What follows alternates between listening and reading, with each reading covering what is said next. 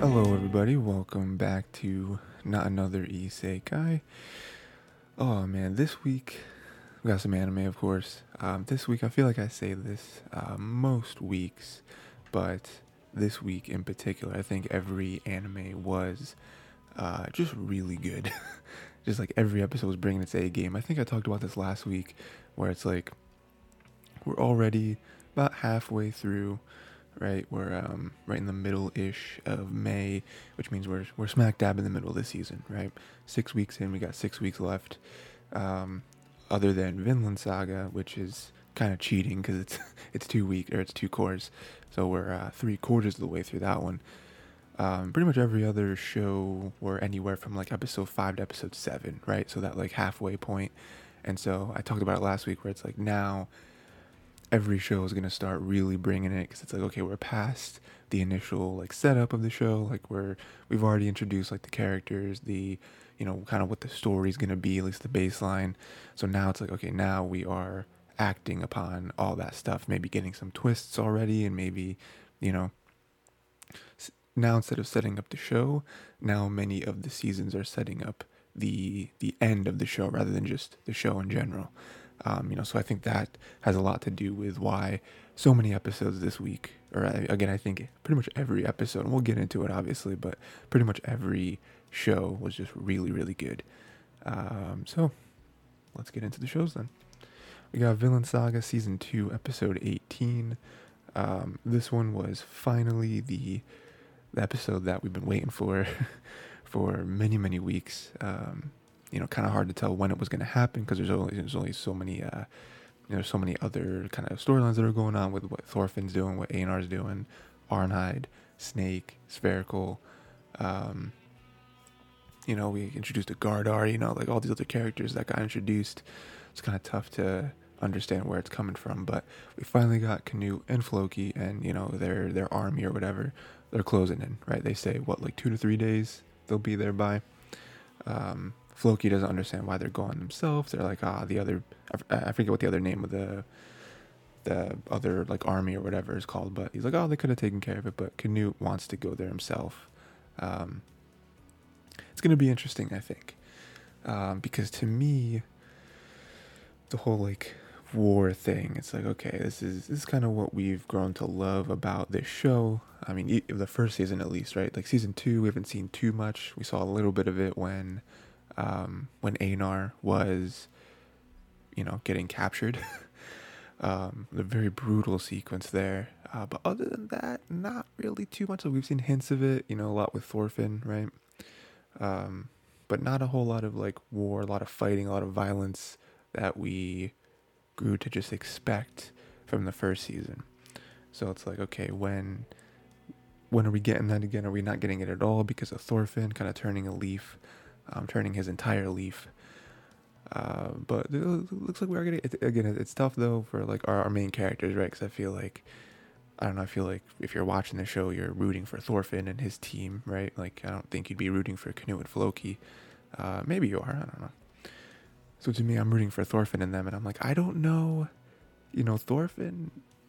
Thorfinn is a little rusty. You know, we you know we saw that from you know from him and Snake you know, Little, Ray he hasn't fought in a long time.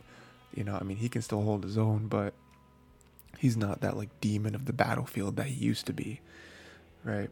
And then even if he was, this is Canute and his army. This is Floki. Like the the short little battles between him and Floki in the first season were like they were they were incredible. You know, like now I'm like I don't think Thorfinn could take out Floki honestly, unless he trained for a little bit and like got got the muscle memory working with like his actual conscious brain.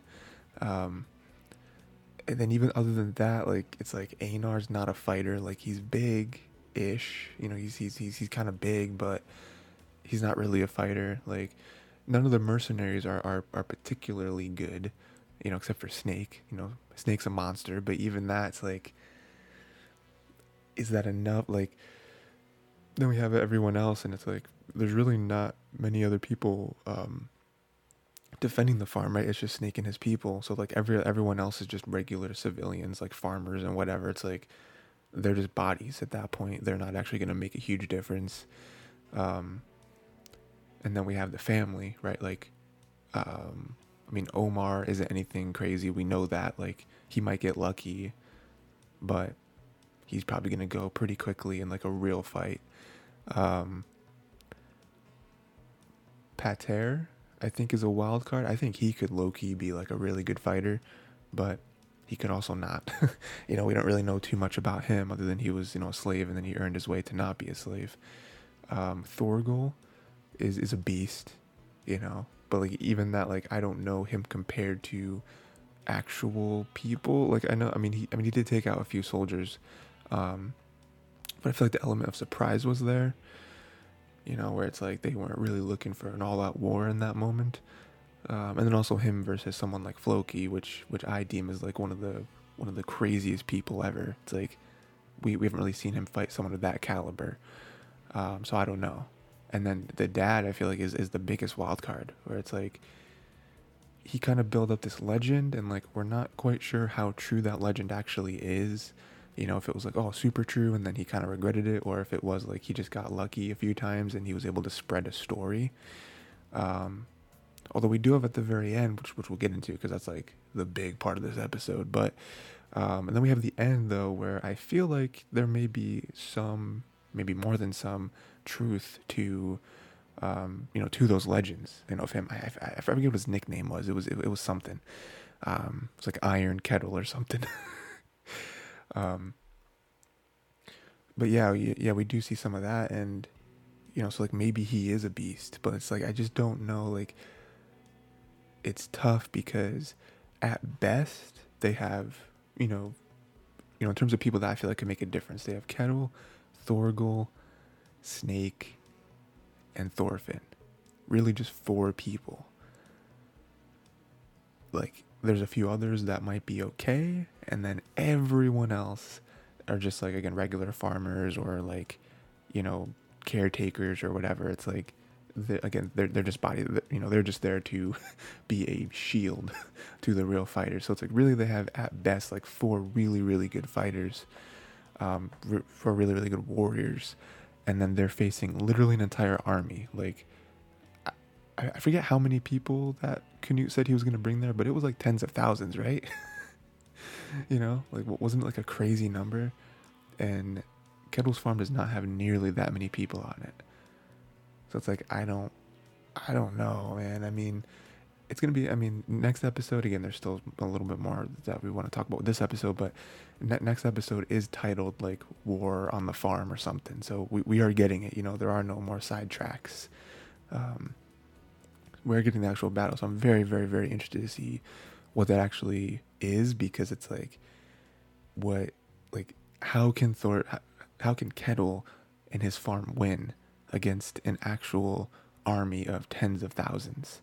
You know, I just I just don't see it. You know, and then what happens to our people because I'm gonna sit here and I'm and I'm gonna assume that Ketil loses.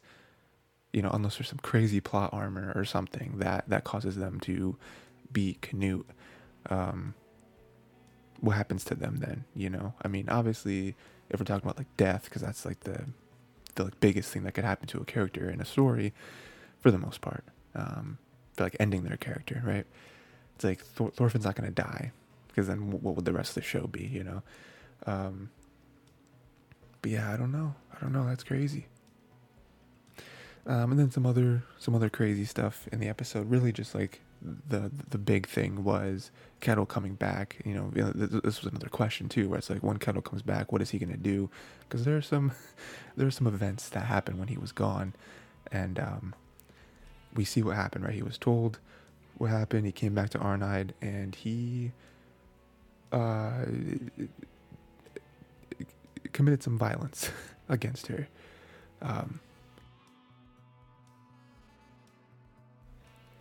that was that was really hard to watch. I didn't think that was going to happen because Ketil has been built up as you know uh, in the beginning of the show when we were ignorant. He was this like um, this like like gargoyle that's probably not the right word, like golem, golem of a man, right? Golem. Yeah, like the like the big iron or like stone golem people.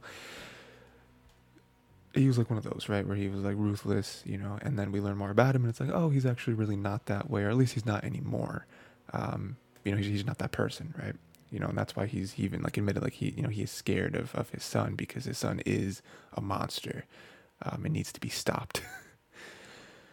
um, so like I wasn't expecting it, and then for him to hit her with the um with the with the branch, I was gonna say stick, but it's more of a branch. Um, I I at first I thought okay that was just out of emotion right? Like a lot of things are happening right now. Not only the Arnheid stuff in front of him to kind of be the the straw that broke the camel's back but also like the weight of just his family in general. You know Olmar you know Olmar doing what he did um, kind of being the person you know him him you know struggling with having to deal with Thorgal and then the obvious you know the the immediately preceding events of what actually happened with you know the the, the deaths of the Canute soldiers and him having to deal with that. Um, there's just so many things, you know, and then obviously him being told about the Arnheid stuff and being told about the Gardar stuff about people being killed. So many things are kind of coalescing, you know, some stuff that just immediately happened and some stuff that's been on his mind for so long um, because we've seen it, right? We've seen even, you know, the scenes with him and Arnheid uh, alone and him kind of uh, confessing almost a lot of these things that weigh on his mind. So a lot of things together just emotion, right? Which doesn't excuse it, but um, like the first instance made sense to me for his character. And then she was like, hey, stop, you know, I have a child, it's yours, all that stuff. And then him just go off and see red was, was very hard to watch. Um, was wasn't a fan of that. That that was definitely a moment where I was like, "Ooh, okay, we're kind of turning on Ketil a little bit." you know, we kind of like Ketil because uh, you know up until this point, you know, and I mean he even says it a little bit too, where he's like, "Oh, you know, I have all this stuff I've done, you know, I've, I've built this up, you know," and even you know he was the one one of the few people that we looked at and was like really good because we're like, "Oh, he's you know he owns slaves, which I guess is bad, right?"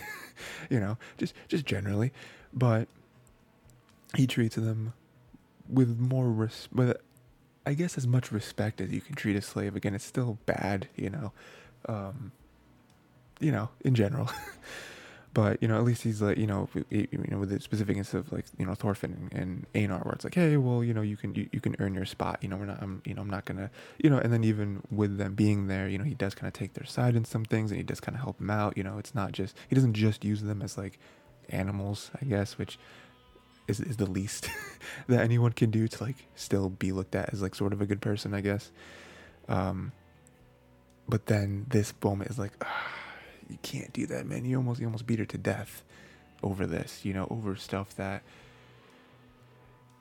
from a certain perspective you can say that she deserved it. From from many other perspectives you can say that you were taking out other stuff on her. And she is a slave right? Like she is technically your property so i guess on paper you can do whatever you want but you know and then even snake comes in and stopped him right? And eventually you know was like hey you don't you know reading between the lines he was like you don't really want this you know you're just you're just upset over a lot of other stuff as well and was able to stop him but um you know so but almost almost killed her you know almost killed her over something over many other things that had nothing to do with her and so that that was really tough you know you know i think that really turned thorfinn and einar on ketil um, you know, because up until that point they were pretty cool with him. You know, like I said, their little arrangement they had. But yeah, man, that was that was really the the biggest moment I feel like for me, where it was just like, this is a this is the bad scene, not not not a good not not a fan of what he's what he's uh what he's throwing down here.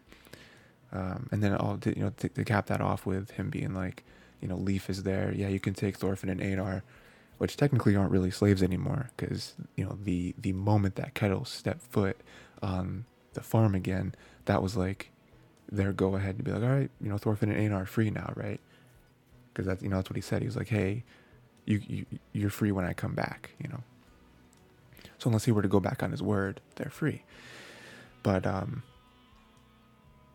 Arnheid is not. You know, Arnheid is still mine, and it's like, oh, that's so tough, you know, because it's like and like, he's not even willing to sell her. It's like, uh, you know, it's like you just almost beat her to death with supposedly your child in her, and it's like, yeah, because now we just want what's best for Arnheid, you know. we may not completely agree with her um, her approach when it came to trying to free her and Gardar, but um, she she definitely didn't deserve that. She she didn't deserve that at all. So it's taught me, you know, because that I mean that right there is what's going to keep Thorfinn and Einar there. You know, I think that's what we're talking about in earlier episodes where it's like, well, with Thorfinn and Einar free, like, what you know, what else would they do? And it's like, oh, you know, they they might take him up on his offer and work there, but they may also not want to. Like, you know, they don't want to work on a farm for the rest of their lives for somebody else. You know, they might want to try to do something and like make something of themselves uh, in, independently. And it's like, well, a big thing, especially for Einar and then possibly for Thorfinn, would be Arnheid still being here and wanting to like be with her, you know. Um, which the Gardar stuff made it more complicated. Now the Ketil stuff makes it more complicated. So, um, and now that Canute and them are coming here, it's like that's gonna make it more complicated, especially for Thorfinn. You know, you know, like you know, Arnheid is a strong bond here for Einar, but I feel like Canute and Floki are a big connection for Thorfinn. So it's like it's gonna be interesting, man. There's gonna be a lot of uh, next episode's gonna pop off. You know, it really is. there's only what I believe there's 24 episodes, 25. It's usually something like that for these two cores. Um, got about six episodes left, so I feel like these last six episodes are gonna be insane. Um, but yeah, Vinland Saga, really, really good. So like, killing it. Uh, next, though, we got Hell's Paradise, episode 7. Um, this was pretty cool. Um, this was another episode where I feel like was setting up a lot of stuff to pop off for the for kind of the rest of the show. Um, they meet this uh, this little pink haired child. Um, I wrote down that, that she was Iron Fist because if you um, obviously Iron Fist is a so so Iron Fist is a Marvel comic uh, superhero. Um, haven't really read a lot of comics, but I did start the whole like uh, like you know Netflix did a bunch of Marvel shows, uh, kind of well not really before the MCU, uh, but kind of separate from the MCU. Um, so kind of separate from like Iron Man and Thor and all that stuff. And uh, one of them was Iron Fist. I feel like Iron Fist was one of the lesser received shows. I feel like it was cool though. Um, I still haven't finished all like the Netflix universe stuff, so I'm kind of in the middle of that. But um, Iron Fist is kind of a character where the main power is that he can draw energy to his fist and punch really hard. I guess it's, it's, it's it boiled down. That's kind of his power, and uh, that's kind of what this child did. like punch the energy out of Gabimaru. Um, so that was cool. And uh, but it, it is still a child though, right? So Gabimaru kind of made her cry, and that was really sad. It's like, oh no. um, and then and then Groot was there, another Marvel character, kind of a tree man. Um, but this episode, you know, with the oddities kind of in the in the first quarter of the episode, um, this episode was, was, was a lot of like confirming stuff, a lot of um, again, a lot of setting up. But I feel like for the next, I mean, again, this episode's seven, so it's like there's maybe like five episodes left. So like you know, Groot, I should call him Groot. I know he said he has a different name, but I, I just think of him as Groot. Um, he basically confirmed that the elixir of life is real. Um, kind of explained the whole thing, the whole like uh, setup of the island, and explained the the Tensen. Um, so basically, the the the Tensen they're immortal. They kind of uh, you know they're like the protectors of the island. Um, they command the Soshin, which are the other creatures that Gabimaru and his and crew have faced up until this point. The other like creatures and weird like uh, human spirit mixture people. Um, you know, again that that they fought up until this point, um, and, and, the Tensen are. Um, I don't know how many of them there are, but we did, as an example, we did keep cutting to those other two characters that the that the brothers were facing, the like pink-haired and yellow-haired uh, characters that are immortal and they are super powerful, right? Like they they like directly feed off of the energy um, of the island, so that's why they're immortal and they're super powerful and all all that stuff. Um, and uh, as Groot was explaining it, we had this great, again, really kind of you know obvious but also very clear and concise storytelling with him kind of explaining what the Tensen are and kind of where the elixir of life is and where kind of where it comes from and then us keep cutting back to the Tensen fighting the brothers and visually showing us not only just verbally telling us and so we see the, the brothers very much struggling against the Tensen, you know, chopping off like like the top third of one of their bodies, and then it's just regrowing back. You know, it's showing that they're immortal.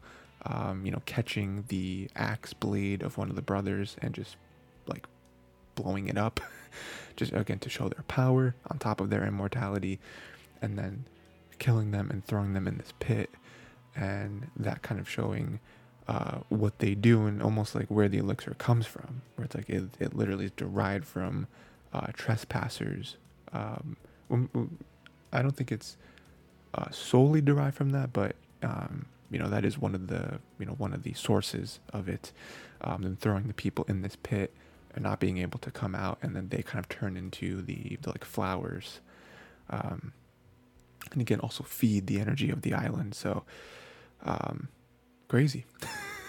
and and again, you know that is one of the things that Tensen do is they you know is they punish outsiders. They they punish uh, trespassers.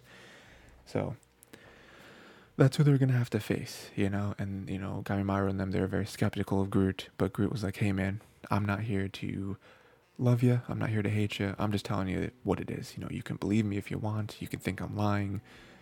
I don't really care. You know, I just want you guys to leave us and leave us in peace. Like it's all we want. You know, we're we're not, we're not here to deceive you. Like me and the child are just here to live. You know, you know, we just want to finish out living a, a peaceful life. That's all we want. And you know, I I respect that. You know, um, you know, so now they you know they kind of have their their setup and their goal. They kind of have a, a bigger idea. You know, the two big things obviously are Groot confirming the elixir life is real because that was a big question of like what if it doesn't even exist? You know, what if everyone, you know, the the the president or whatever, I don't know, um, you know, the, the the government, all you know, all all the people that kind of set this up. What if they're just, you know, pie in the sky? They're just like, oh, it doesn't even really exist, but they think it does, and they're just sending us on this mission for something that doesn't even exist, isn't even real. Uh, but yeah, that's a big thing. They got confirmation there, um, and then also having a bigger idea, a clear idea of the, the threats that they'll have to face to get to it. Um, I don't know how they're going to. Because again, they have they have really good fighters, but it's like if they're immortal, how do you fight immortality?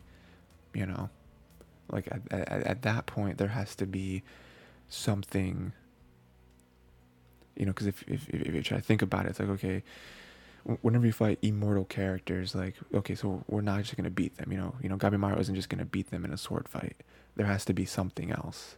Um, there has to be some like trick to beating them, right? Um, and then yeah, and then you know, you know, so that kind of sets up.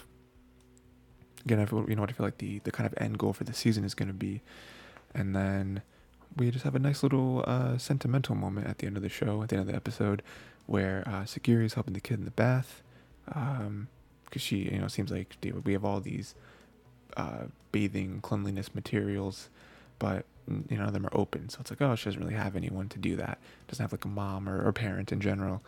Um, and then it reminded Gabimaru of him and his wife when she was kind of helping him, and he's, she was like, ah, he's, he's just like a cat. he, he, he doesn't like water. He doesn't want to get in the bath. He just kind of wants to rinse. Um, so that was that was funny you know, it is always nice whenever we cut back to that because, you know, one, it shows Gabimaru's like true self and like he's not just this like killer or at least he's not anymore you know his his wife truly changed him you know and again that is just showing the the strength of love right where it's like that can change who you are that can make you you know maybe who you have always wanted to be but you haven't had the chance to you, you know you haven't had the person there to um you know that you know that you want to fight for you know and that you want to be better for um and then he comes out of it and then he's able to you know he, he he tells the kid hey you know don't be embarrassed by your scars you know and he's like you know because i you know the most beautiful person i've ever known has a you know has a huge scar on her face and it's like ah oh, that's that's great you know and the child finally warms up to her um sagiri has the moment where she's like oh wow that was actually really really like profound and you know so again it is it is more playing around with that idea of like, are these people bad? Are they fully bad? Especially Gabimaru. It's like, is he a bad guy? Um, on the outside, yes. On the inside, maybe not. You know, he's just kind of put in this. You know, he's very much Gabimaru is being this character, kind of put in this position. Um, but then he met someone to make him better. He wanted to be better, but he he couldn't. Um, I mean, we even know his backstory, right? Like we learned that in what episode one, episode two, where it's like he was trying to get out of the, of the of the shinobi life, and then he was he was betrayed. You know, he was betrayed, um, forced to kill many people, framed for it, and then that's why he was set to be killed, and now he's been trying to come back from that ever since.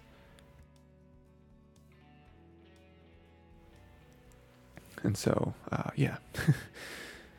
um, yeah, that was Hell's Paradise. Again, setting up some good stuff. Um, you know, we're, we're, we're setting up kind of the end of the season, I feel like.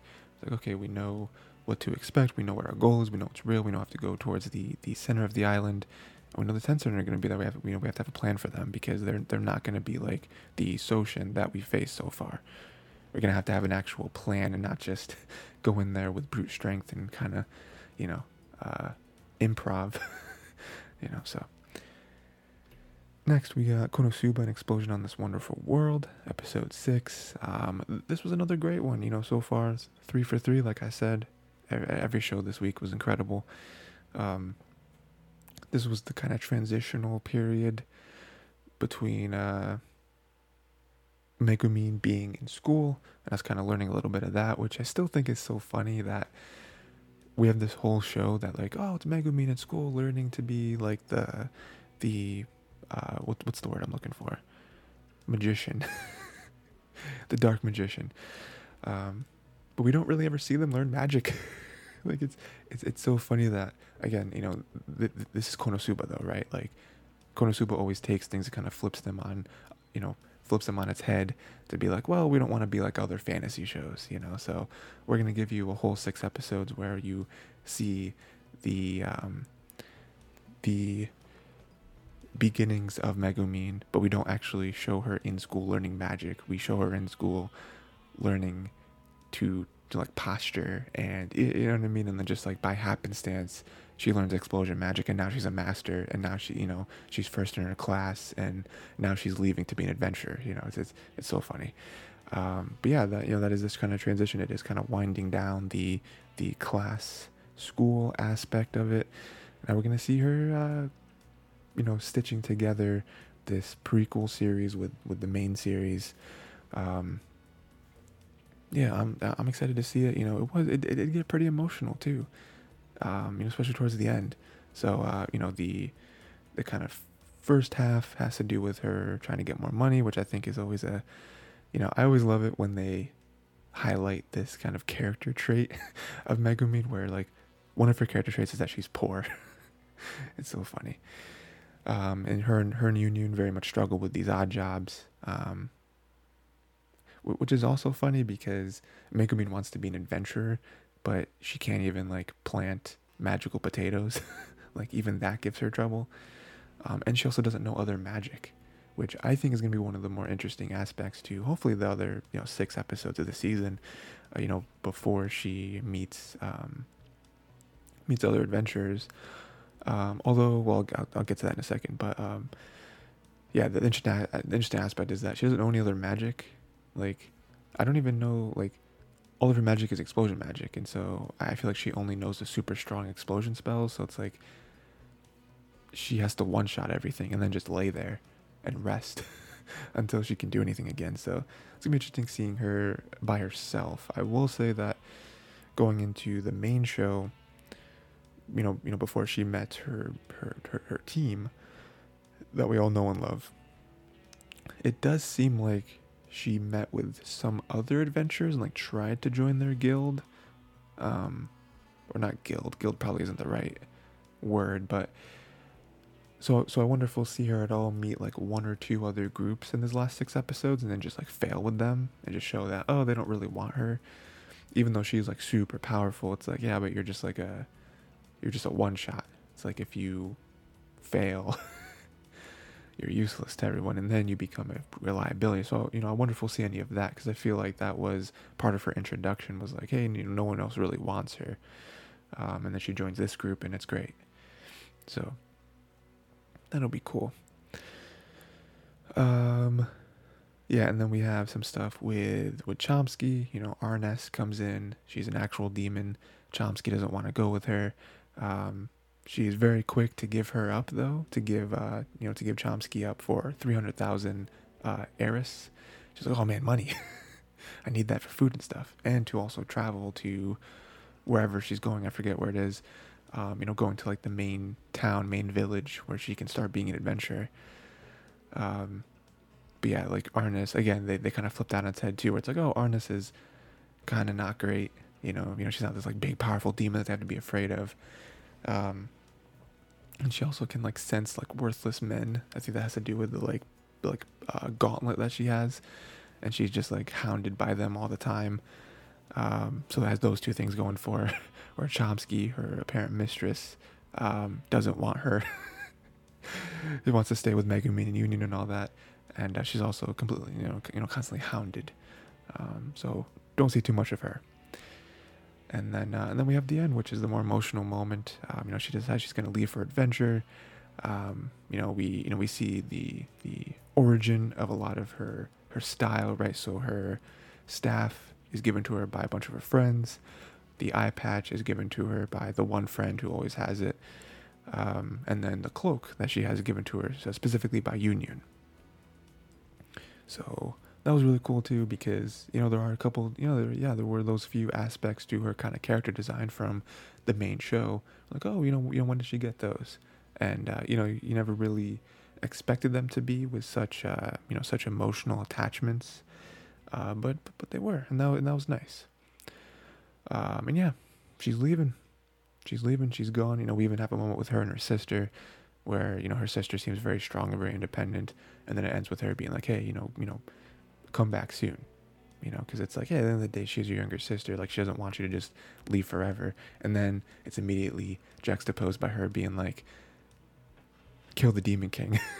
And megumin was like all right well you know I, that was the plan but you know you could have you know you could have given me a, a like easier goal to you know to come back to. And she's like no no no. Kill the demon king. He's like all right well now now i have to i guess um um so yeah. But yeah that is kind of the transition. Um i don't know what's going to be the next six episodes kind of tough to tell. Um i feel like you know i feel like we can't just leave Yunyun like that. Like i I imagine we're going to see a little bit more of Yunyun between, you know, this episode and the end. Um, but I feel like for the most part, we're just to see Megumin and hopefully just more of her journey, you know, her, um, her getting better in magic, uh, maybe learning some more smaller explosion spells to help her out. Um, but yeah, it's to be some good stuff. Uh, next we got My Love Story with Yamada Kun at level 999, episode 6. Uh, th- this one was great. We saw more of Runa, more of Yamada, um, and yeah, more of their kind of gelling as uh, as a friend group. That was that was really good. Um, and also just like more of Runa kind of turning the corner and fully embracing Akane, which is nice. Um, so just more, you know, definitely more of a deep dive into Runa's character. Um, you know, I love the line where they say that Runa is a lion at home but a mouse outside. You know, you know, because we see her, you know, we see her kind of strength and uh, and stubbornness. Uh, you know, last episode, episode before, uh, especially towards Akane and and you know, just in general, really. But then we see her with other people, like at school, and we see that she is more of a mat. Like you know, she doesn't really talk to anyone. You know, she she kind of does want friends, and we do see that like longing in her eyes. Um, you know, when she sees other girls kind of hanging out and doing stuff together, and she's like, oh man, you know, she she does kind of maybe want that. Um, you know, she, uh, you know, she's like kind of after school or whatever, and there's a couple girls doing whatever, and one of the friends leaves, and she she says bye to the other ones, and then right before she leaves, she's like, oh, there's also, you know, you know, she stops and she says bye to Runa, that's cool, and then Runa kind of sits there for a second, and then quietly says bye to her back. Uh, obviously, you know, 30 seconds after she's already gone, so it's like there is a part of her that kind of postures in this way of like, oh, well, I don't, you know, we we heard it last episode, I believe, right, where she's like, oh, I don't, I don't need friends, you know, I have, I have 300 online friends, But then this episode more breaks it down where it's like, oh no, maybe maybe she does want some more real friends. You know, she even uh, you know thinks that way with with Akane. You know, we see her and Akane kind of hanging out, and she does find this like certain comfort with hanging out with her, um, where she doesn't act the way that like Yamada or or Eita would, um, who are probably the people she's closest to. You know, because she's not like her her like uh her like school friend, so she might not uh, respond to certain things the same way that they would, and part of that kind of annoys her, but part of it is like genuine and it's it's it it's uh, organic in a way, right? Um, it, you know, and so she does, you know, she, you know, she does like that, and then and that, that kind of changes her mind. Where she's like, well, you know, maybe it would be nice to have like more friends, you know, more real life friends, and that's great. You know, I think that's um, that's part of what Akane kind of brings to the table. You know, her kind of being our main character in the show. Um, you know, that is a lot of what main characters in general bring to shows like this, like the rom com, you know, slice of life type stuff, where they are usually the the catalyst for the characters around her, right? Um, we've already seen that not only with Runa but also uh, Yamada in in particular. Um, you know, so I do like that. You know, I would like to see by the end of the series, like Runa making more of an effort um, and like getting one friend one school friend would be awesome and like she hangs out and maybe a little kind of awkward in the beginning you know you, you you can already see it especially if you've seen other like slice of life shows like this like you can already see the scene of like her being kind of awkward but you know them kind of having the small talk or whatever and then be like oh yeah yeah you know you know maybe like one of the friends is super into gaming as well or something and it's like oh wow you play this? Oh wow it's so impressive you know them kind of bonding over that or something right um so that's great and then we have uh we see uh, we see Akane, Runa, and Momo, which is a great interaction. Like like Momo and Runa is great. Um, you know, Momo having absolutely no interest in any of the game stuff. Um, you know, so that's really cool to see her character come in. You know, whenever she can, because it's it's such a a difference in the uh, you know in the dynamic. Because it's like, oh, you know, everyone else or is friends because of video games, because they're in the same guild and all that. And then Momo's there, who's been Akane's friend for a while and is just like you know friends for a completely different reason so it's a completely different like friend group situation um, so that's cool and uh, and you know the you know the big thing for kind of the second half of this episode is Akane's computer exploding when she's trying to level up um, and uh, which is really funny it's like that never happens you know could you imagine playing and like your computer just explodes It's like it doesn't do that. Like you would have had to feel like it hot or something. Like it just doesn't explode like that. But it was it was funny.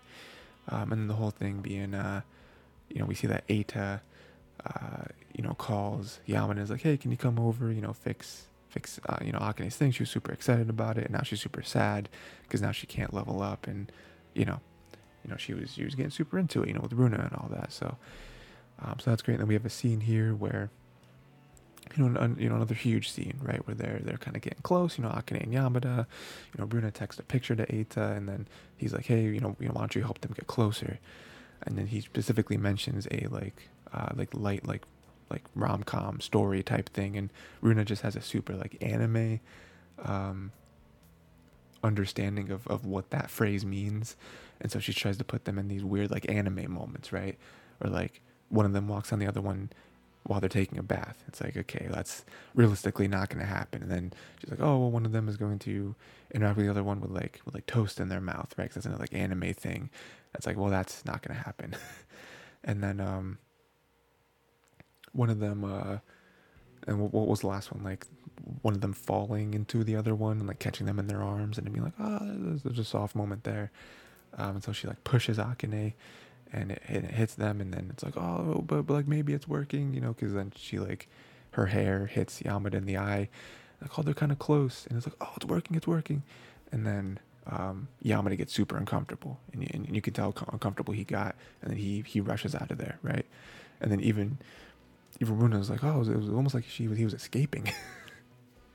It's like yep that is what he was doing. And um that was a big thing right like one, Eita being there, and well, not not physically being there, but him being the catalyst for all that and trying to set them up is huge because he can see that, right? Like, you know, he's been friends with Yamada since childhood, so he knows Yamada very, very well. And so he, he can tell, right? Like he can he, he can tell Yamada does have feelings for her, and um, you know he's just trying to you know trying to be that that friend, right?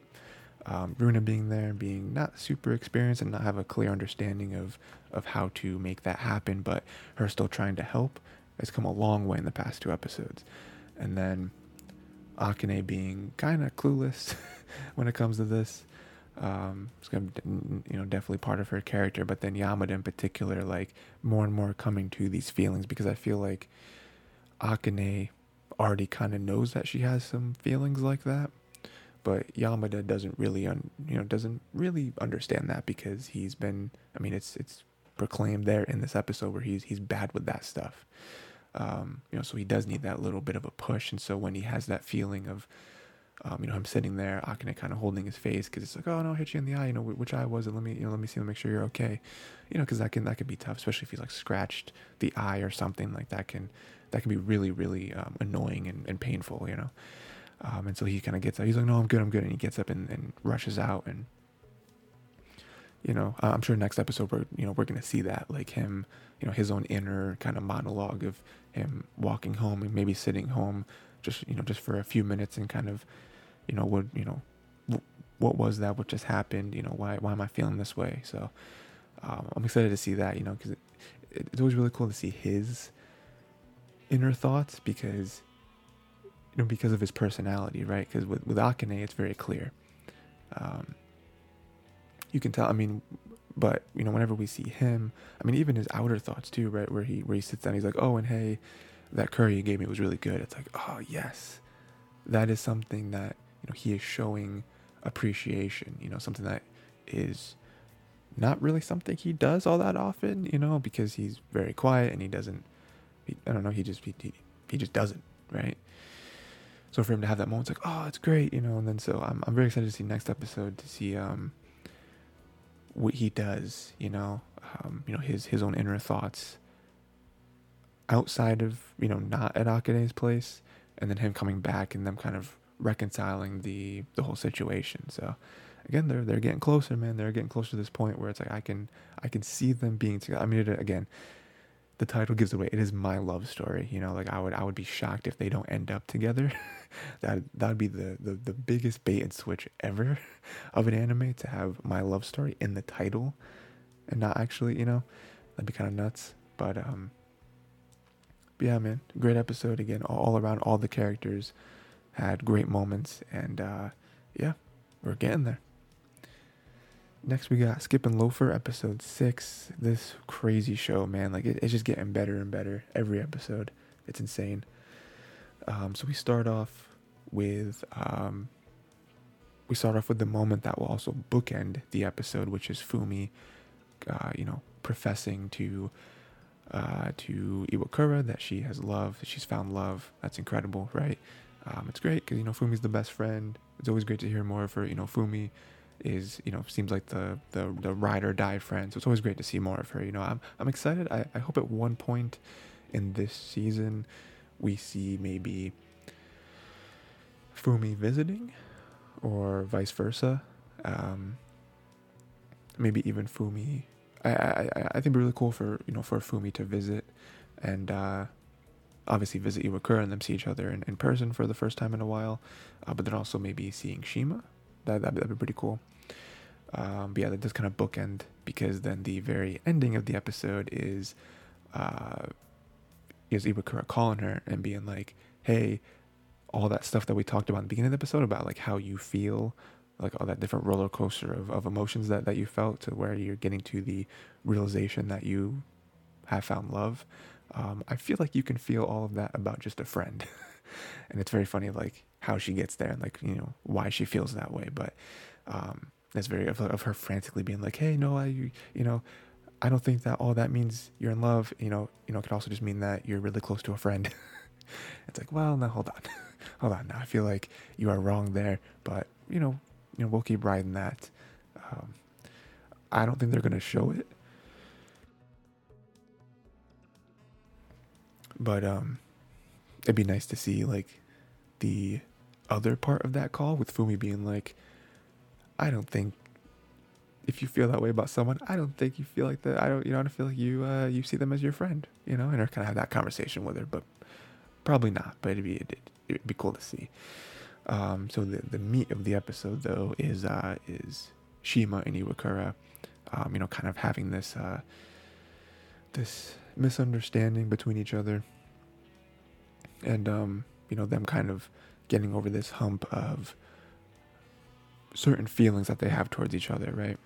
So, uh, you know, Shima calls out sick, quote unquote, and uh, you know that really hits hard with Iwakura because we know of her personality and with school and you know academics and all that stuff, and so she even has a dream about Shima being a a, a hoodlum, right? Um, you know, dropping out of school, whatever, right? Um, and so that caused them to have a huge disagreement, which is really the first big like argument that they've had is like best friends, pretty much, um, of like Iwakura trying to explain to him how she feels, you know, the you know the super importance of schooling and also like image, right? Um, like not having this image of being someone who skips and uh, is a I almost said vigilante. That's not the right word. Um, what, what's the word I'm looking for? It's not. It's not criminal. Um, oh, I can't think of the word. I'm trying to think back to like Tokyo Revengers. Oh, I can't. I can't think of the word. You know, because it's not. It's not like hoodlum. It's like, it's something else. I don't know. I can't think of it. It'll probably come to me later. Um, but yeah, and like and like being that and, and whatever, um, and then also backed up by some of the things that that she's heard. You know, the whole like being into the nightlife and all that. Um, you know, she kind of has that angle of it, and that kind of causes Shima to lash out a little bit harsher than he than he means to, um, and says that hey, you know, because he hears that and he's kind of hurt by that, that Iwakura would believe those things, right? And so he's like, you know, he has his energy of like that that doesn't matter to me. Like all that stuff that you're mentioning matters probably to you. Like it's great that you care about that stuff but i don't i, I don't care one lick about any of any of this. And they both leave kind of hurt right you know because shima is hurt that you know at that point we don't know the true feelings right like we'll we'll talk about that in a second but in the moment we're feeling that shima is hurt because um, you know you know, Iwakura is almost trying to like be his mom, you know, and like say like, hey, you should you should care about this more. You sh- you shouldn't skip school. You know, you you, you know, it, it's gonna one one thing's gonna lead to another, and then you know you know everyone's gonna think that you're this like dropout loser who you know whatever like you have no aspirations or whatever, right? And then Iwakura is hurt because. Um, she does really care about this stuff, right? Like that's kind of who she is as a person. You know, it's not just a part of her um, where she's like, oh, she's really good at school and she wants to do really well. Like, no, like that is who she is. Like that is her main makeup, is her trying to advance to the top. And you know, again, we've we we all know her plan. You know, Shima, one of the people who very much knows her plan for life. And so, for, for you know, for Shima to kind of brush it off, be like, oh, well, you know, that's you know that's important to you, but I don't, I I couldn't care less. It hurts, hurts her because she's like, wow, like you know, that could be an extension to him. Um, devaluing Iwakura's like whole life almost, you know? So it's like they both kind of go harder than they needed to in that moment and both of them are kind of hurt. Um and that was really tough because again that, that was the first again we're episode six we're halfway through like that was the first moment that we see them having a huge disagreement like that and them not being like cool with each other right um not being supportive of each other and it kind of ends and it's like oof you know and then we see further on where we do see both of them uh, separately and you know uh Iwakura super torn up about it you know she's does what she does but she's overthinking everything and she's thinking the worst possible thing um, of how like oh he's he's holding a he held a grudge against me from the very first day you know um, she's too she's losing sleep over it she loses she loses sleep over everything but you know so she's super torn up about it and then even even Shima, who has this personality of not really caring, kind of going with the flow, and you know, everything will be fine in the end. Like he's even kind of thinking of like he's taking up headspace about it as well. Um, you know, even though he doesn't really want to have this whole clearing the air conversation, as you know, as he puts it, he is he is still thinking about it. Um, which I really like, which really you know I feel like is more more uh, more indicative of Iwakura's effect on Shima because again, like I said, Iwakura would lose sleep over everything. I mean, you know, she lost sleep over how to properly give her her start of the year greeting to the class, right? So, um, again, you know, that doesn't take away from how much Shima means to her, but still, like, she was going to lose sleep either way. Um, but Shima, man, like, Shima losing, you know, losing some, uh, some, like, again, like, you know, like, he- like, headspace over it, um, just shows that he, he really does care. Like, you know, she is someone that, that he does really care about. Um, and then yeah, and then that kind of rolls into the the ending, which was um, them kind of confessing uh, what that argument truly meant to each of them, right? Or even like the the the face valueness of what they were arguing about wasn't really what got them upset. So um, on on Iwakura's side, um, Egashira really does help her. um, where I you know I, you know I don't know that she really meant to help her as much as she did, but but she did. Um, and it turns out that Iwakura wasn't really mad at the whole perception that that Shima may have had, um, or you know may have been garnering over the whole you know skipping school thing. She more so just confessed to him that hey you know I I really just wanted you at school because it's it, it's boring without you here. And that was really tough to say because if you read between the lines, we know what she's really trying to say there. Um, and, you know, so that took a lot of courage for her to even, you know, her to even say that to him. Um, so, you know, so that was huge, right? And then on Shima's side, he kind of, you know, peels back the layers a little bit, which he never does.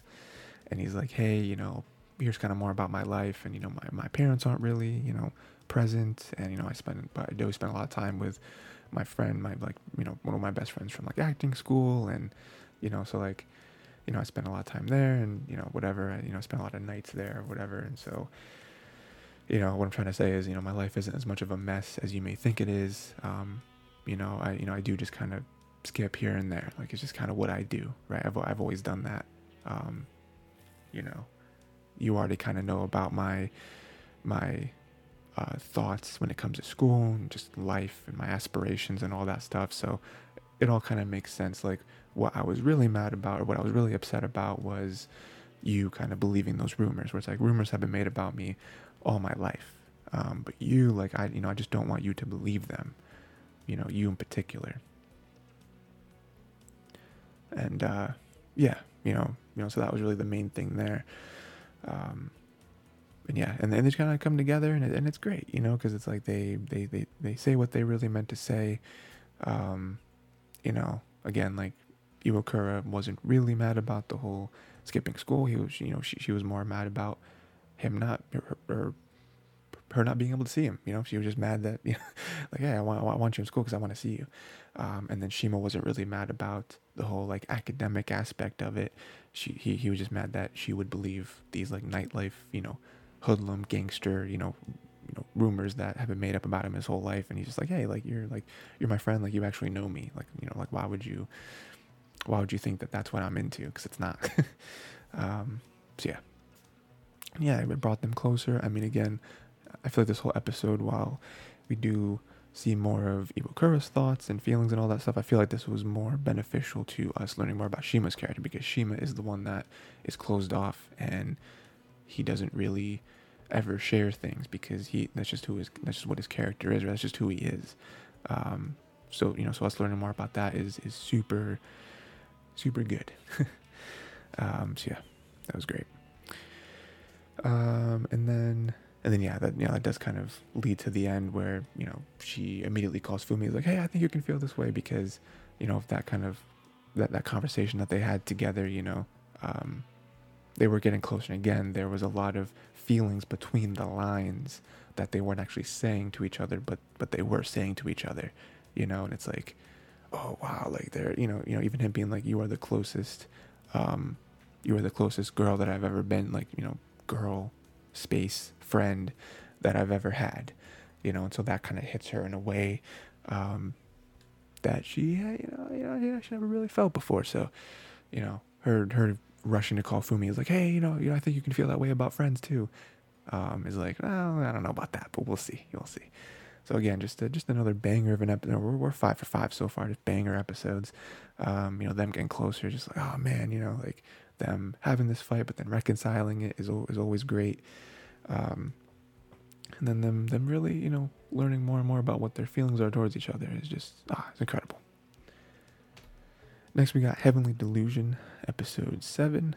Um, this was uh, not as much talk about here, but I still feel like is uh, is is very important. I feel like if any of the episodes were going to be a little lesser than banger, like a like I proclaimed at the top, it would be this one. But I feel like there's not as much talk about because it is more setup of like ooh, but but it is some like crazy setup.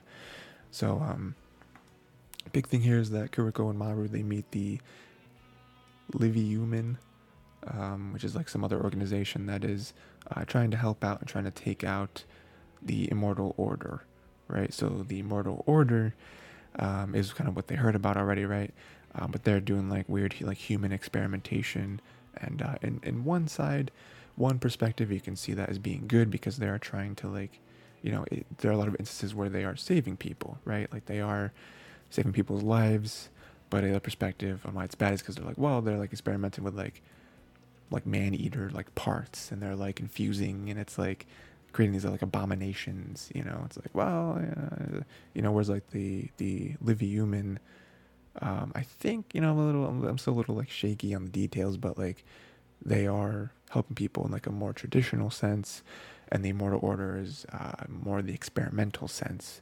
Um, but Immortal Order is getting very, very, very, very popular. Um, so it's it's tough, you know, because they are still at the end of the day helping people, but do the ends justify the means? That's kind of the the conversation that that we're supposed to be having here, and and we'll have it more and more throughout the episodes because, um, you know, it does seem like Mortal Order was kind of leading to the whole like doctor situation because it all makes sense, right? Um, so yeah, that was that, that was a lot of backstory there on Livyumin and Immortal Order stuff.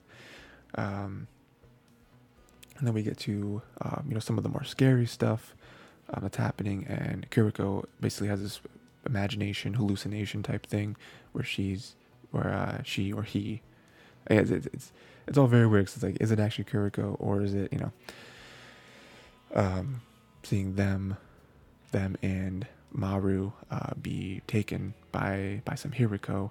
Um, turns out it was all just again like a hallucination thing. Um, so that was crazy because it was like for a second there you're like, oh man, are they dead? are they are they gone? But no, they're not. They're they're they're, they're completely fine. Well, not well, not fine, but um, you know she you know she's pretty shaken up. But um, yeah, so that that was crazy. Um, but it does reach towards the end um, you know, kind of the end of them, them, them beating all the Hiruko and stuff, they do meet Usami, which is supposedly that um, that doctor. You know, so it's like that's a huge cliffhanger for them to begin the episode discussing the two groups, Livyumin and Mortal Order, both helping people in different ways.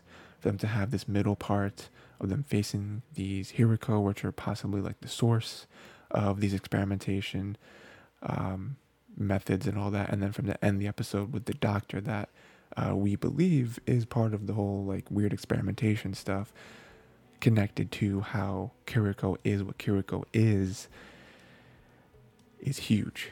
I mean, that's a huge cliffhanger. I mean, that was something where like the episode ended and I was like, wow, they really are doing that, huh? They really ended the episode there. Okay. Okay. cool because now we have to go this whole week being like, is that really the doctor that she's trying to find? What happens now? Like, do we have just a conversation where it's like, hey, what happened? You know? And there are so many episodes left too, because we still have like the main goal, which is getting Maru to where Maru has to go, right? Getting, you know, getting to heaven. Um, again, not as much to talk about, but it is a huge setup huge setup for for next episode. So I'm I'm super excited because it's like this is the end of the road for Kiriko. I mean, obviously, again, you know, based off to help Maru get to you know whatever, but um, you know, this is a big thing with with Kiriko's character. I don't know. And again, we we've talked about before, right? Where it's like this is gonna be this is gonna be big because either there's other possibilities that I'm sure I, I can't think of, but there are uh, there are the two things, right? Where it's like you know there he is the doctor and he's gonna confirm that what Kiriko thinks happened is what happened, and that's gonna be huge. Um, or he's gonna say I don't know what you're talking about. Like no, I just I just saved you. Like you know what I think happening, what I think is happening is trauma. You know, so we'll we'll we'll we'll, we'll see what the truth is. We'll see what actually happens. Uh, next, we got Demon Slayer Swordsmith Village Arc, Episode 5. Um, this was big. This was sort of the ending to the fight, we think. Um, you know, we have, uh, I've, I think a really good fight. I think a really good battle here. We have Muichiro, uh, fighting the upper five, which is Gyoko, um, at the shed, right? Um, we have, uh, let's see, how does that go? Um, Gyoko is, is, is, a really interesting demon, right? You know, there's one thing I like about the show where they kind of one up, you know, you know, every single demon, especially with the upper five, where it's like, okay, each one has to be super distinct, but also super powerful.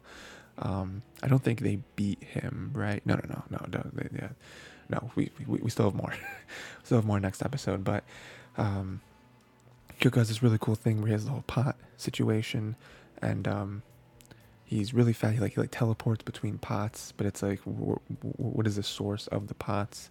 Um, and then he can create other pots which um, create like different artwork. Um, you know, but they're also like the like the the source of his uh, like the powers and like the moves that he puts on, right? So he has the big uh, the big artwork in the beginning, which is just like a mishmash of corpses. Well, they're not actually corpses though, because what we see is that they're still alive because he does stab one of them, and they like like scream out in pain. So I guess they're not completely dead, which is worse. because I mean, I guess on one hand it's possible that they can be saved. On the other hand, it's like, ooh, they are in pain, a lot, a lot of pain, a lot, a lot of distress. Um, just like a bunch of corpses together of, of the different uh, the, the the swordsmiths, right? Um, so that's really bad, you know. Um, but also very very creative, um, and uh, you know I delve, you know I do love Muichiro in this episode because I feel like the more and more we see him, the more we kind of break down his character a little bit and we peel back and it's like okay he's not just this like monotone uh, emotionless man. You know, like, you know, like we kind of see him in the beginning, where he's like he doesn't care about anything. He's very self-centered he just has this goal and he, and he achieves it, right? He doesn't care about anyone else. He doesn't, you know, whatever, right? Um, you know, with the setup of him like destroying the like puppet thing, right? Um, with him like sitting there and being like, "You you better shut up, you better stop it right now," because uh, he doesn't really care. He just care like, "Hey, those people are getting hurt. Like the people behind me are are distressed as well. Like, like this is it. I'm gonna kill you."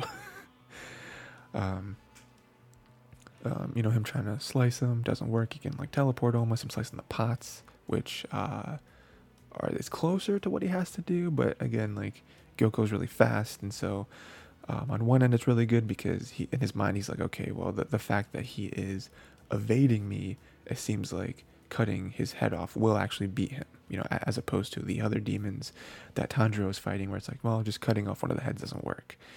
Um, on the other hand, where do these pots come from? Because it seems like he can just teleport endlessly at will. So it's like if he can do that, I'm I'm never gonna beat him. Like I'm just like I'm not fast enough to to outmaneuver teleportation. Like it's just mathematically it, it is just not gonna work.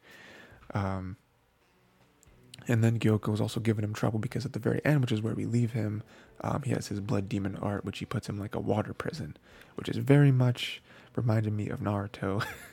if you, the place that I thought of was uh, like the very first thing where, uh, where, where they face Zabuza, and um, I guess not really gonna spoil it too much, but Naruto's like a million years old, um, where where Zabuza does put Kakashi into a water prison, he can't move, um, so that's big, right? Even though at the very end you learn that well, Kakashi probably could have killed Zabuza at any moment, um, but you know whatever. Yeah, you, you you have to build up to the you know to the crazy special stuff. I guess you can just start off with it. Uh, but anyway, that's kind of what it reminded me of. And so Muichiro's in trouble. He's probably not gonna. I mean, I don't know. You know, we haven't really seen the full extent of Muichiro's abilities, but maybe he'll need some help. I don't know. I don't know. But that that was cool because again, they have to keep one upping each other. So ha- you know, having Gyoko have all these different aspects to him with the, the different like pot abilities that he has, very cool. Um, we see a quick thing of of Mitsuri. She's crazy. Um, again, um, you know, I'm talking about one upping each other with the with the demons. They have to one up each other with the with the Hashira as well. Again, we haven't really seen too much of what Muichiro can really do, but we do see some differences in, in Mitsuri where where even her sword is like it's like not a real sword. It's like a whip of some sort, like Indiana Jones, right? Where she like just flings it all around.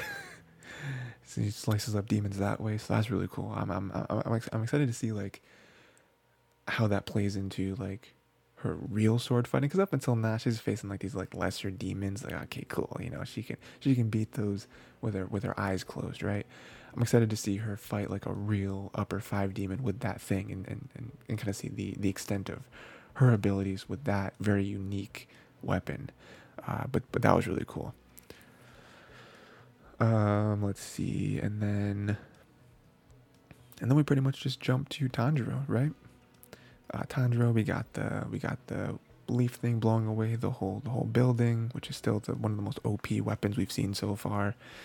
Um, and then uh, Nezuko turning Tanjiro's sword into the exploding blood sword, um, which is even crazier because one, the fact that Nezuko thought of that, you know, to like slice herself on the sword, and Tanjiro would be like, no, no, stop. But then for Nezuko, they'd be like, no, dummy. um, I'm doing something for your benefit. Um, and then also that to connect to that other swordsman who apparently all the demons are afraid of. Um, but like Tanjiro, this is just further. I mean, obviously, like we're looking at it's like okay, the other swordsman is clearly connected to Tanjiro in some way. I mean, they have like similar, like facial features. Like the hair is similar. They're both wearing the earrings. They both have the purple scar. Like clearly there's some connection. clearly he's like some sort of descendant of this great swordsman. Um, he's also the main character, so of course they're gonna have some like crazy cool um, ancestor or whatever, right? Um, you know, jumping back to Naruto, right? Like Naruto has a crazy lineage if you really go back. So, um, but then they're like super afraid of him because like he's like they have like they have a very quick backstory that if you if, if you blink you'll miss it where he, they say something like, I believe they say that that man is the only man to come close to cutting off the head of the like main demon. I already forget the name, but you know the one that the, the like Michael Jackson looking one. Um, you know, I guess I mean I guess rank one, right? Is he like rank one? Um, he's the only one that's ever come close to, to like slicing off the head of him. So Tanjiro is in some way descended from the greatest swordsman that ever lived, the only swordsman that people are truly afraid of. Um, so that was really cool. And then like exploding blood art or whatever, um, like cutting all the heads off simultaneously. So I guess that's kind of what it was, right? Because we're like, well, if they just keep cutting off the heads, they're never gonna lose. But no, you cut them off all at the same time, you win. Um, but then we're like, wait, there was four. He only cut off three heads. Where's the fourth one? And then we see Gen- we have you know we see Genya uh, cut off the head of the fourth one. It's like oh, we win, we win. Genya coming in the clutch with the fourth demon. Tanjiro and Nezuko tag team and the other three demons. We win. Now we can go and help Muichiro, who seems to be in a little bit of trouble. Um, kind of caught off guard there. Didn't really know. I mean, it's tough, right? Like, you know, you, you expect Hashira to be on their A game, but it's also like, you know, uh, what, what, are you gonna do? You never seen this demon before. We don't know his powers. It is what it is. But then we have a crazy ending. After all that, the crazy cool fights with Tanjiro, Mitsuri, uh, Muichiro, we see the ending of Genya turning his head, and it looks like, from what I am gathering here, Genya may have been turned into a demon. We may we may be in some trouble here. Maybe a demon. Um, so now we're gonna have to do that. I have to come up with that because if he is a demon, that's gonna be really tough because now Tanjiro has to face him, and it's also like, where's the morality? where's the morality lie for Tanjiro if Genya is a demon? Because he's like, well, he's been carrying Nezuko on his back for years at this point, right? Or you know, I, close to that, right? Um, trying to turn her back. Do we try the same thing with Genya? Is Genya too far gone? Is is I mean, clearly Nezuko is special. You know, Nezuko is the only one that has like is somewhere in between. You know, like most people when they turn to a demon, they turn into a demon and they're they're they're gone, right? Like there, there's nothing you can do. Um, so it's gonna be interesting there. I can't wait to see that. But yeah, like crazy episode. Obviously, the animation and the fight. I mean, that's you know that's what people want to see with this. But um, you know, you know, you know, some of the the reveals here. Again, I like you know I like Mitsuri, us seeing what's kind of you know a, a glimpse into what's special about her techniques. Um, Muichiro and the Gyoko fight is still going on, and then what Tanjiro has to do against Genya. So next episode is gonna be good too. next we got Mobile Suit Gundam Witch from Mercury season two, episode five. Um, this I feel like is clearly the best episode of it so far. Like I feel like the show's just getting better and better. I feel like it started off a little slow, you know, a little much of just them almost like recapping stuff and not really getting into it quickly, but it's it's, it's gotten better and better to, to live up to what I thought was one of my favorite shows uh, when the first season came out. You know, um, you know that, that, that first season was one of my favorite shows of the season. Um, so I'm excited to kind of get back there. Um, so we have Miorine agreeing to Prospera's uh, deal, but Prospera wants to let to have one more one more duel, and we're like, hmm, we're kind of scared about that because we already know, we already know, you know, Prospera. You know, we've kind of been peeling back the layers of her more and more, and it's like, at first we're like, we love Prospera, and then now we're like, she's kind of ruthless, and I don't know how much we like her. Um, we have uh, Guel coming back and protecting Suletta from Elan, which is like, ugh. You know, I mean, obviously we liked we liked fake Elan a lot. You know, because fake Elan turned out to be a pretty a pretty cool guy. Real Elan, not cool. Don't like him. He can, you know, ho- hopefully he gets into a Gundam soon and dies, because he's not going. Especially in this moment, it's like, whoa, like like Elan got a little too, little too aggressive towards Suletta in this scene. so we're we're we're cheers for Guel again. Guel has completely completely turned um turned his character around for us, right? Where in the beginning we saw him as just this like arrogant um you know, we, we we didn't like him, right? And then he started to turn a little bit. We started to lose and started to be a little softer towards Suletta, Miorine, learn more about him. And now, season two, it's like has completely changed who he is and like what he wants um, and like his approach and um, you know what he sees as important, you know, the, the people that he decides to side with. Um, completely turned his character to to honestly a fan favorite in my opinion. Um, so that, that was great. Um, and then we, you know, the Guel admits that he, you know, Suletta is very precious to him, like sort of kind of confesses to her. Um, and then Suletta is like, well, I very much appreciate that, but, uh, you know, I already have someone that's precious to me, obviously talking about Miorine, and Miorine hears this. And so Miorine, I think, is the most interesting character in this whole episode because she is she she hears a lot and she makes a lot of moves, and the ending is insane. um, and so you, you, can tell though, we're we're, we're gonna get to the ending, but um, she's picking up pieces of information this whole episode, and you can see how much like she sees what she has to do, which is the ending to the episode, and you can see how much it hurts her because she knows she's doing all this for a good reason but she knows that it's like the more she listens to Suletta, the more she the the tougher and tougher this is going to be for her. You know, again, we talked about this with I already forget what show we are talking about, but the ends justify the means. Do the ends justify the means? Do the means justify the ends even in in, in Miorine's situation? But we'll we'll talk about that in a second. Um, and then yeah, we we we set up the duel. Um, go over Suletta. That's what she wants. She wants Suletta to get a win, get a dub for her birthday. Um, we see that, that Miorine actually wants Guel to beat Suletta because they're having this whole thing where um, Miorine is going to be the pres. She wants to be the president of the of the group.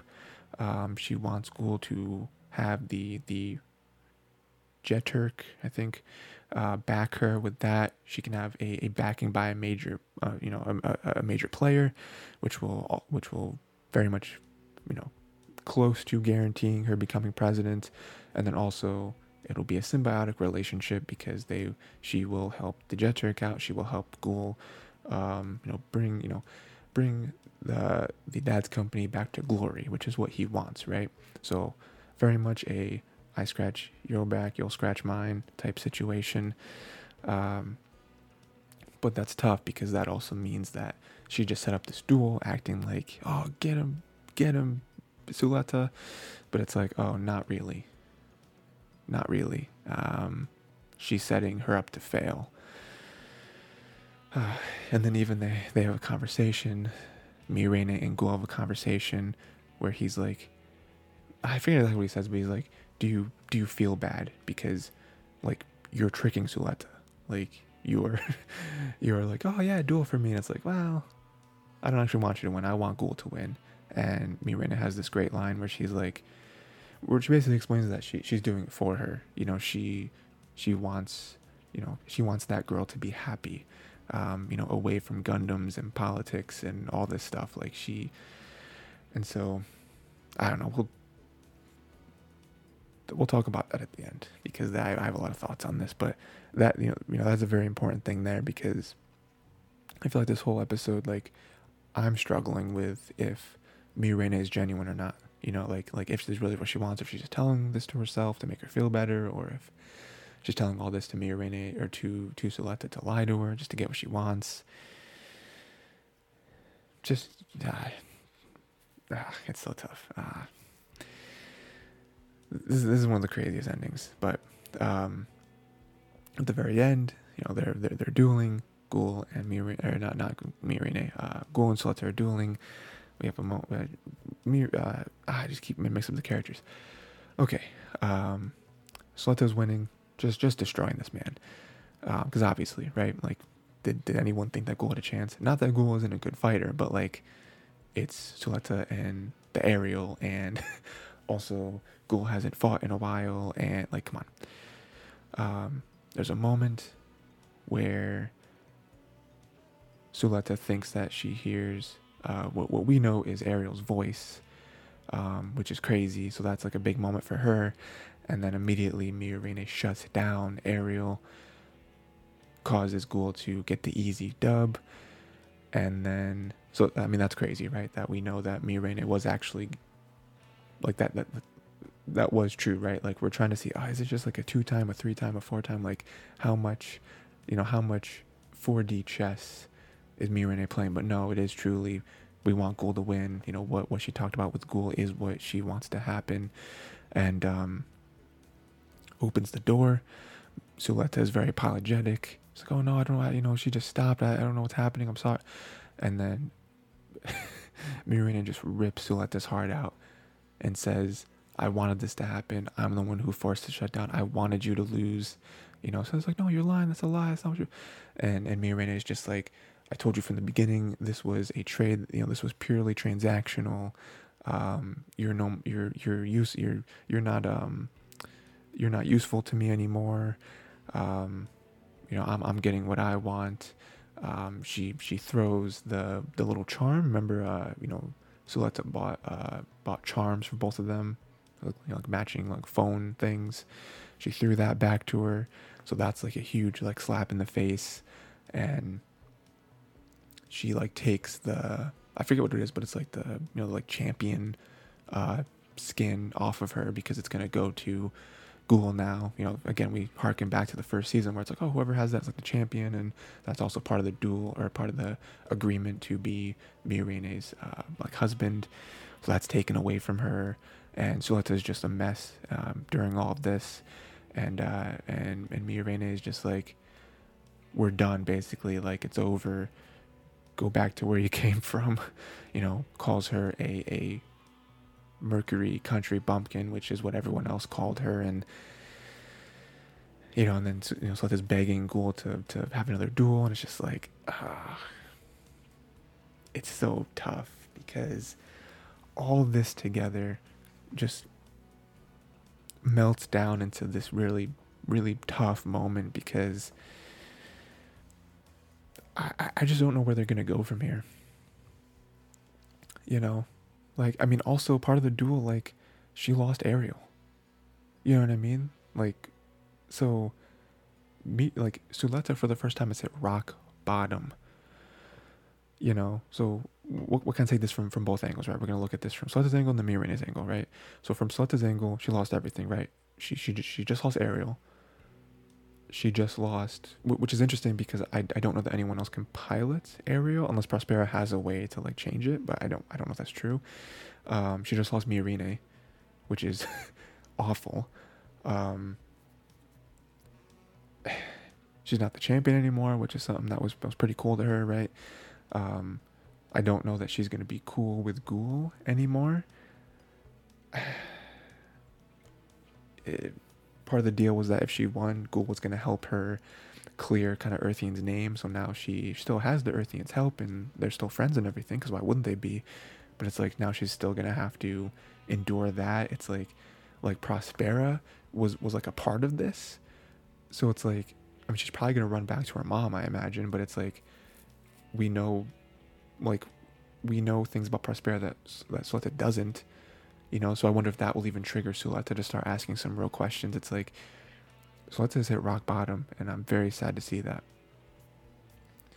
And then on Miorine's end, it's like we know that she didn't really want to do this at this point. Like we know that she she does love in in in, in some sense love Suletta, um, but she you know that that classic oh I I did this for you you know which we've seen in storytelling a million times and and it's usually a thing where it's like well eh, you know you did that for her but is that what she really wanted? And so it's like in, in, in a way she did it for Suletta to try to like get free from everything. Like hey you're free. You can do whatever you want now. Like you don't have to be a part of this whole like web of just lies and manipulation, you know, which is great, but also it hurt her because now Miorine, I mean, Miorine Suletta's relationship is is ruined until some other big thing happens, right? So like that's gone, and we know that Miorine loves her, so now like that like that that hurts her as well, right? Um, I mean, she she's starting to get what she wants, but I don't know, man. I don't know. It's it's gonna be tough. Like I, I don't really know what to expect it's like I would really like I would really like Suletta to like Suletta and Prospera to have a real conversation and like her to really learn about her to basically know everything that Miorine knows, you know, from from Prospera's mouth. Um I don't know, man. It, it's so tough. Like this whole episode, like the whole time, especially this ending, I was like, they really did this. They really did this to us. This is crazy. But we'll see we'll see what happens. Next, we got Insomniacs After School, episode five. Um, this was pretty cool. You know, we, we had the whole setup of um, of Haida um, just being like that like dude bro, which is just, ah we hate this man. Haida kept waking up Nakami for you know on the on the bus and everything like that, and then he was like you know which sucked, and then he was taking credit for a lot of stuff they had nothing to do with like cooking and the tent and everything, which was like ah, okay. And then he, you know, him and the him and the other dude bros were trying to sneak out to the girls, and it's like, and then they were staying up all night, keeping Nakami up, and it's just like, it's just a tough thing, right? It just further brings us closer and closer to Nakami, and like, I would be in the same boat. I would also be very annoyed the same way Nakami was annoyed in this in this scenario. So, uh, you know, um, we'll see a little bit. I don't know how important the the story this is, but we do see a little bit of, of Magari not being super good at uh, at cooking. You know, it's not like her her strength, which I think will probably come around at some point because we see that Nakami pretty good at cooking. So hopefully we have a little bit of a moment there in a future episode of them them kind of out and him like cooking or something. Like, oh, that's nice, you know. Um, I mean, we've seen that in other shows, right? Where we see uh, a previous show that I covered on here, which was Angel, Angel Next Door Spoils Me Rotten, which if you haven't seen that, go watch it. It's a great little slice of life rom com type type deal, um, where the one character very good at cooking, the other character uh, not so good at cooking, and that's kind of one thing that that bonds them, and they spend time together and whatever. So Um, so that was pretty cool. Um, and then um, yeah, not really too much to talk about. Just you know, just like a, a very nice, wholesome. I mean, honestly, this episode was more than any other episode um, this week. I felt like it flew by. Like I felt like this episode was ten minutes long because it was just it was so good and it was like I I just wanted more of it, especially the way it ended, right? Where the sky ended up clearing up for them finally, and they spent the night under the stars. They had some good pictures. We haven't really seen the pictures yet, though. Uh, you know, I'm excited to see what the pictures turned out to be. Um, they're spending time together, running through the water, um, kind of sneaking out, and they slept under the stars together, which was nice.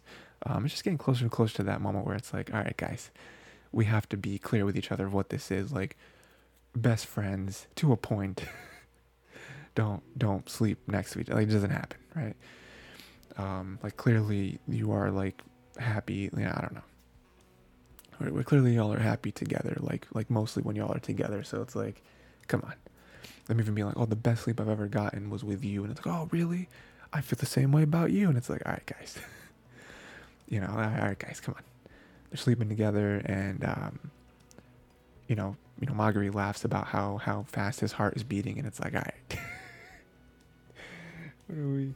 this like very much harkens back to a show that I literally just mentioned, Angel Next Door Spoils Me Rotten. And again, it is very very similar to other, you know, uh, slice of life rom com type shows, um, where it's like they're like talking around their feelings, and it's like okay, it's like oh no, I don't feel the way about them. We're just really close. We're just good friends. And it's like, but like this is a show, and like we've seen other shows, and like we know where this is gonna go or at least where we believe it's going to go. Um, but that was really cool. And um, and I do like the line with with Nakami where he's like, I finally feel like I can sleep because again, like they they feel like they can sleep together um, better than they can sleep in any other situation. Um, and then him being like, but this is the one moment where I feel like sleeping would be a waste because he's like enjoying the moment, like being with her and everything. I'm sure she feels the same way. Um, you know, so that was very indicative of them getting closer and closer to each other. Um, and them sleeping up giving me anxiety where I'm like, oh no, it's morning. they, they have to get back because they're to get caught. Um, and I don't think they, I, I don't think we actually see an ending. So I wonder if they are to get caught, you know? Um, and then we have the ending with, uh, them running and him want to take pictures of her. And it's like, come on guys, come on. Like what, like we're just, we're just to talk around this the whole time. You know, like we, we, we can't. Come on. We can't just be talking around this every time, you know. Um, you know, but it is what's happening. So I like it. You know, I I very much enjoy this show. This is the show that I feel like to me is going to be one of my like favorites. Um, and especially in terms of shows that I feel like might not be on everyone's radar. Um, you know, you know, because it is overshadowed by a lot of the bigger shows, obviously. But um, so far, it's not it's not letting me down you know. Um, you know, I didn't really care for if I would be critical of it, you know, I was definitely a lot more into the time where they were together rather than the whole like camping situation with Haida and stuff. Um, but uh, yeah, they, they were able to find a moment together, and that that's great. Um, I do think next episode we're gonna come back to them them being caught. Um, I feel like they're getting closer and closer to something like that happening. Um, I don't know, you know, because even with like hey, like Haida, like meeting him in the bathroom, be like, oh, why, why were you out that late? Oh, you know, um, the whole thing. So them getting caught together, I don't know. I mean, I don't really think it's a big deal, honestly. I mean, I think the whole like insomnia thing, um, you know, you know, they do want to keep that close to the chest. They don't want anyone to actually say the words insomnia, um, you know, about them. But I don't know them getting caught together is very like rom com though, where it's like okay, like we're gonna get caught. I you know, I'm just happy to see. I I'm really happy to see their their pictures and how they came out. Um, you know, possibly that'll be a big, um, you know, big thing about next episode is them entering them into like these incredible pictures they finally got on like a weekend that they didn't think they were going to be able to get pictures because it was supposed to be cloudy and them entering and maybe them winning you know that would be or like maybe not number one but you know that that would bring them close together that would bring the more validity to the club um, that'd be cool you know and then maybe them even showing uh, oh, I forgot the other character's name, but their their senpai who runs the, like the arcade. You know, them showing them the pictures. That'd be really cool too. Um, and then also maybe um, the whole like getting caught nonsense, like their um their advisor. Like we even cut to their to her at the moment she's like, oh wow, it, it cleared up, and in her mind she's probably like, in the back of her mind she's probably like, I I bet you Nakami and Magari are out there. they gotta be because I know how much they were chomping at the bit of wanting to take pictures over this um you know this uh this trip right so that'll be really cool as well. Um but yeah good stuff man. Still still solid you know? And then lastly we have Oshi no Ko episode 5 um yeah man. Good stuff. Um this is them forming more of the group. And uh, yeah, really, really cool. Them, you know, like I said, I, I did think this episode was gonna be more focused on Ruby and the idol stuff because I feel like you know last episode was definitely more Aqua, all that good stuff, Aqua and Kana, but now we got more Ruby and Kana. Um, so yeah, we got uh, Ruby and Aqua able to convince Kana to join, and we do see more and more um, something that we may not have been expecting. Um, you know, like I said, I always like to say. Um, that I have read the manga of this. I'm not caught up uh, currently, but I am like I've definitely read past where this season is gonna go, like at like 100%. Um, so I know everything's gonna happen, but obviously I'm not gonna give any future spoilers because that would be um, that'd be rude. but um, something that you know, just obviously for watching the show, you may not have known, but um, I'm kind of getting you know, kind of maybe having some feelings for Aqua. I didn't I didn't really see that. I mean, um, you know, just trying to put purely in the head of the of, of the anime watchers. Um, yeah, you didn't really see that. I mean, up to this point, we see you know some admiration, obviously, because when they were kids, like he like outperformed her. At least that's how she really feels. And then, um, you know, even in that little episode, you know, we, she maybe feels like he outperformed him again, and he was the reason why. Um, you know, she was able to do what she did. So like he, you know, even if she he didn't outperform her, he was the reason why like he was the catalyst for the finale getting such good reviews you know so it's like you know there, there's some admiration there but then in this episode you see oh maybe maybe it's gone past admiration. Maybe maybe it's gone to infatuation which isn't really love but maybe it is it is little hints of like a crush on him. So that would be pretty cool um, to see that become like a relationship if it ever does. Um, so that's neat. Something i never really again, the first four episodes don't really hint at that all that much. So um, it'd be cool. But again, Aqua doesn't seem like that character that really can. I mean, even you know, he even talks about it with with the one girl where it's like, oh yeah, I, I can't get over a past love, you know. Um, so we'll see if that actually blossoms into anything. Um, uh, and then Ruby and Kana are very are, are upset at seeing Aqua with other girls, and they have to the the mom has to explain. Well, that's a TV show. Like she doesn't like he doesn't necessarily really feel that way. He has to act that way for the show, you know. So that's cool to see them jealous for different reasons. Um, um, and then we have the one girl who does not seem too timid, right? She's like, "Oh, I'm timid, not really conversationalist," and then the, that scene happening and Aqua being like, "You're lying to me," and then him kind of like like that being the moment of him truly understanding what the show is going to be and what reality shows have to be where like in that moment was she lying to him just for the cameras and being like oh i'm not really blah blah blah and then like like were the cameras on that whole time right? And like she saw that and so she made up that stuff and then got closer to him in that moment for the scene to play that well. It's like oh they're you, you, you guys are sneaky. There's some very very sneaky actors on this scene.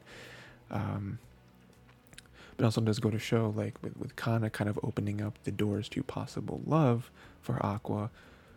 If Aqua doesn't take Kana, will Aqua play through with the show and actually get together one of these girls, either just with, um, you know, for the publicity or truly, you know, for, for true love, right? Because that, that's a big thing with the show is that uh, many times the actors will get together in real life and it's not just, um, not just to put on a face, it is like, it is like real, you know? Um, so I'm sure that's something that Kana is very worried about, where it's like, oh no, I I love him. um, and then uh, and then the very uh, more like comedic side of this episode is is uh, is is Pieyon, the masked bodybuilder. Um, great character. I, I hope we see more of him and not just this one episode because he's incredible. Um, he comes in to help promote them because he has a huge channel. He brings in 100 million yen, which is, um, I believe, about about a million dollars a year. Million dollars a year off YouTube. That's incredible. That's that's the goal. um, so he does that, and he helps, and then you know he. I, I do love his character though because you know I you know I love what he says in the beginning of, of his video that he has with uh, with Ruby and, and Kana, which is like, I don't um I don't sacrifice my content. You know, he's not just oh let's make a collab video like like like I'm still gonna make good content out of this, you know. Um, and so what he does is he's like, okay, I'm gonna you know, and, and so their video is him having challenging Ruby and Kana to keep up with him for an hour, and like he's like a strength training bodybuilder or like endurance or whatever, stamina, whatever. All the all the keywords. Let's just throw them all out there. Um, and he's like, and they, they actually keep up with him, which which which is good because you know you know, they, they end and he's like, oh, I was just to do some fun, do some good editing to make it look like you kept up with me, but you actually kept up with me. Which again, you know, he even says like, well, the, the viewers would, aren't to know the difference, but the people on set know the difference. You know, like I know the difference, you know, y'all, y'all have earned my respect. You know, I, I like you guys and people also in the company that, um, will see the behind the scenes, like, like, like they, you know, they may give a nod to you as well. So, um, you know, I, you know, I think that's really good that, um, that that plays well for them to show that they are truly committed to this, where they are going to go and they're not just like, you know, they're not complaining and whining the whole time, like, oh, can't we just do 20 minutes and you kind of edit it? Like, they were like, no, we're going to do this because we need this, um, which is, again, great. You know, again, I, I love that, that Pieyon said that, where he was like, I, I like you girls, you know, like, oh, good, yes. Um, and then they have a group name and Kana doesn't really care too much, which I guess is playing to her whole outlook where she's still not 100% on this. She maybe regrets it a little bit. Um, and Ruby's all in, obviously, and so she names the group B Komachi, which is, I'm pretty sure, the same exact name as um, as Ai's group. So it's very, uh, very, very funny there. Um, playing more to you know the relationship that she has. Obviously, no one else knows this. Like Kana, and you know, I, I, don't think it's public because that's you know that's something that I saw with um. I'm still like not 100% sure on this anymore because now this is making me because like yeah. It wasn't public right? Because that, that, that's something I was I was going back and forth on in like episode 1 right? Where I was like so do people know that Ruby and Aqua are Ai's kids? Like like did that come out afterwards but no, right? Like the, the like, like the part of it that came out was not that oh no I had kids. It was I had a a, a secret boyfriend. That was a thing. Aqua and Ruby were able to get adopted um, very quickly, like right after the the tragedy, to kind of avoid that, right? Okay, so no one knows, right? So it's kind of playing more and more to that, which which is cool, and it's a lot to live up to too. Like like Ruby picking that name is like you have a lot to live up to you know. So, great episode. Um, you know, like I said, the whole first half with, um, you know, Kana. You know, i am definitely coming more and more around on Kana. It's not that I dislike Kana in the beginning, but um, coming more and more around on on her character. You know, kind of peeling her character back and, um, you know, you know, seeing more and more of the like human side of her is very nice. Um, and then Pieyon is a great addition to the cast. Probably not going to see him too often, but it'd be nice to see him, you know, every now and again because he's he's great, right? Um, and then them again moving forward with the idol stuff. We got Kana here, not really enough to have an idol group, I don't think, but um, they they can at least start with the whole like, YouTube stuff. They can you know they can start getting some sort of recognition. They have a group name now, um, and now let's start let's let's start doing stuff. So um, yeah, and also the the little tiny bit of Aqua in here excited to see more of him on the reality show and to see where that goes and relationships and all that stuff. So, um, yeah, another good episode. And that is it. Another isekai for this week. Um, again, I feel like pretty much every episode was a banger. Um, some more than others. You know, I feel like bangers for different reasons, right? Like there were a couple this week that I feel like were bangers because of the setup that they had. Um, whereas others were bangers for the actual content in the episode. Um, but good, good all around. Um, again, we're getting there.